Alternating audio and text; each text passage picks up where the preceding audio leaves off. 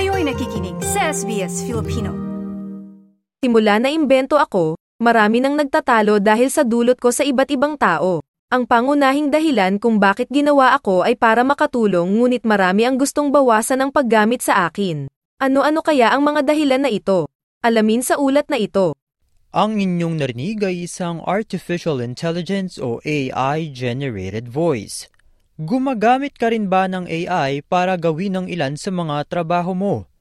May nakakaalam ba nito o sinisikreto mo? Ano ang naging reaksyon nila nang malamang may bahagi ang AI sa iyong trabaho? Matagal nang napagdidiskusyonan ang epekto ng AI sa buong mundo. Marami nga ang nagagawa nito pero marami rin ang sumasalungat sa epekto nito. Si Anne Louise Hizon, 28 years old at isang Filipina social media manager sa Sydney, Australia. Isa siya sa mga gumagamit ng AI. Aniya, kahit papaano may bahagi sa kanyang trabaho ang teknolohiyang ito. Sa aking trabaho bilang social media manager, marami akong ginagampan ng tungkulin. So one involves the creative process and the other revolves around community management. Ako yung bumubuo ng mga content pillars para sa mga client, mga captions for social media, at nagsasagawa rin ako ng mga pag-edit ng video at layout design. So bilang isang social media manager, marami akong nahahawakang client sa iba't ibang industriya. Nag-uumpisa pa lang ako paggamit ng AI, siguro mga 3 to 4 months pa lang. Pero sa maikiling panahon na ito, talagang masasabi kong nakakatulong ito sa aking trabaho. Sa paanong aspeto nga ba natutulungan si Anne ng AI? Ginagamit ko to sa paggawa ng captions, ang pag-generate ng hashtag na effective para sa each brand, at alamin na ang mga tamang oras sa pag-post ayon sa data. So, maaari ring mag-bulk bulk create ng captions at layouts. At sa paraang ito, ma-enhance ko ang aking ideya dahil sa mga suggestion ng AI. Tulad ni Anne, gumagamit din ng AI ang British student na si Mia Crofts. Sinabi niyang wala siyang nakikitang problema sa paggamit ng mga bagong teknolohiya tulad ng AI lalo na't nakakatulong ito sa paggawa ng kanyang schoolworks. I use it a lot for online homework, um, revision tools. So if I need any additional support, maybe I don't want to ask my teacher or it's something that she can't give me, it is available like whenever I need it on like AI programs. Ayon sa isang survey ng kumpanya ng United Kingdom na RM Technology, hindi alam ng mga guro kung ano ang mararamdaman sa paggamit ng artificial intelligence ng mga estudyante. Naniniwala si RM Technology Consultant at dating guro ng mathematics na si Mel Parker na maaaring magamit ang bagong teknolohiya na ito para mas makatulong sa edukasyon. Ngunit naniniwala rin siyang kulang ang naging hakbang ng pamahalaan sa pagpapahayag ng mga regulasyon dito. definitely needs to be government regulation, especially from a safeguarding point of view. Aniya, dapat maintindihan ng mga guro at estudyante ang iba't ibang alituntunin sa paggamit ng AI. How can they learn from it? How can they get better understanding of concepts? But actually, what is cheating and what is good practice? There is concern, absolutely, because teachers haven't been equipped with what they need in terms of pulling together the understanding. So they need that support so that they can spot it. Para naman kay Anne, dapat alam ng mga tao ang limitasyon nila sa paggamit ng mga ganitong teknolohiya dahil naniniwala pa rin siya sa kakayahan ng mga tao. Sa totoo lang, ang nililikhang content ng AI sa social media ay kulang sa karakter o sa tono na maaring makakaugnay sa iyong mga followers or community. Hindi nito mapapalitan ang ating mga tungkulin, kundi mas mapapaganda at mapapabilis nito ang ating gawain. Kaya kailangan natin ma-outsmart ang AI ayon sa ating tanging kaalaman at kakayahan as human being. Dito sa Australia, nagkasundo ang mga education minister noong Marso na magbuo ng National Artificial Intelligence Task Force para makadevelop ng istruktura sa paggamit ng AI sa mga paaralan. Ang draft framework na ipinresenta noong Hulyo ay naging bukas sa suhestyon mula sa mga guro, magulang, estudyante at ibang stakeholders.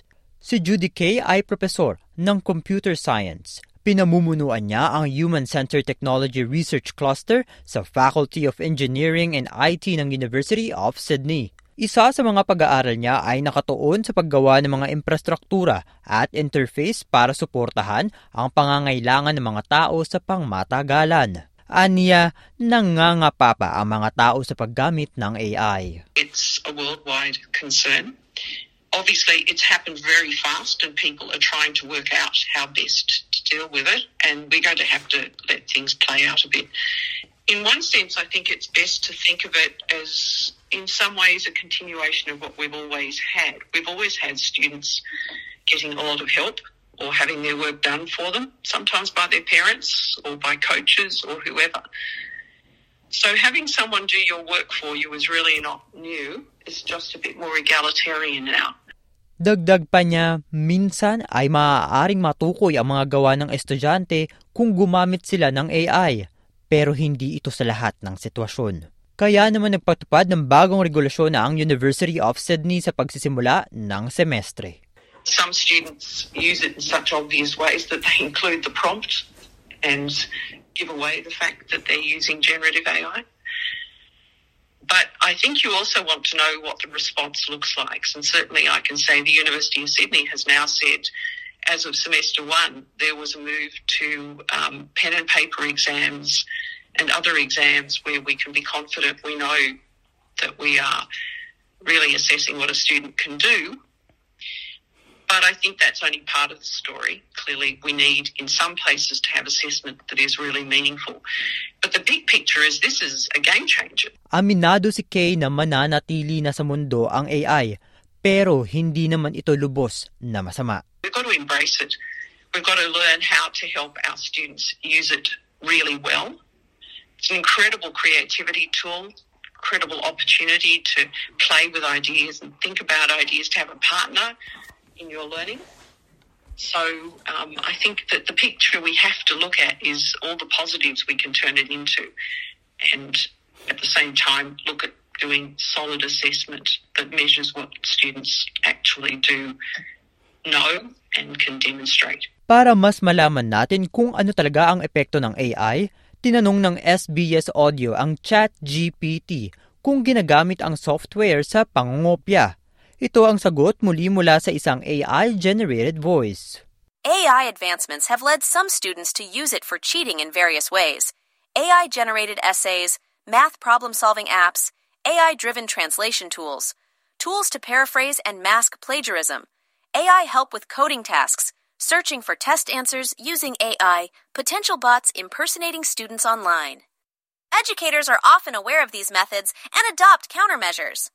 While these tools might offer temporary grade boosts, they don't promote genuine understanding, hindering long term academic and professional growth. Naniniwala si Anne na marami pang mangyayari sa hinaharap sa paggamit ng AI. Ngunit may paalala naman siya sa mga taong natutulungan ng teknolohiyang ito. I would remind everyone to use AI responsibly. Bagamat napapadali ng AI ang ating trabaho, meron tayong mga natatanging kakayahan na hindi kayang patayan ng teknolohiyang ito. So, kailangan nating tandaan na tayo ay nilagay sa posisyon na ito upang gampanan ang tungkulin dahil meron tayong natatanging creativity at maging ito ay may mga pagkwento, pagdisenyo ng layout at pagpaparating ng mensahe sa online community. Kaya kung gagamit ka ng AI, only use it to enhance your work. Dapat maging maingat at responsable ka sa paggamit ng technology na ito. Marami pang mga pag-aaral na gagawin tungkol sa AI. Pero sa kasalukuyan, mas mabuting alam natin gamitin ang mga bagay na may limitasyon. Tama ba AI? Tama ka dyan, Martin. Ang ulat na ito ay isinulat ni Esam Algalib ng SBS News at ng inyong lingkod, Martin Tuanyo, SBS Filipino. Nice yung bang makinig na iba pang kwento na tulad ito? Makinig sa Apple Podcast, Google Podcast, Spotify o sa iba pang podcast apps.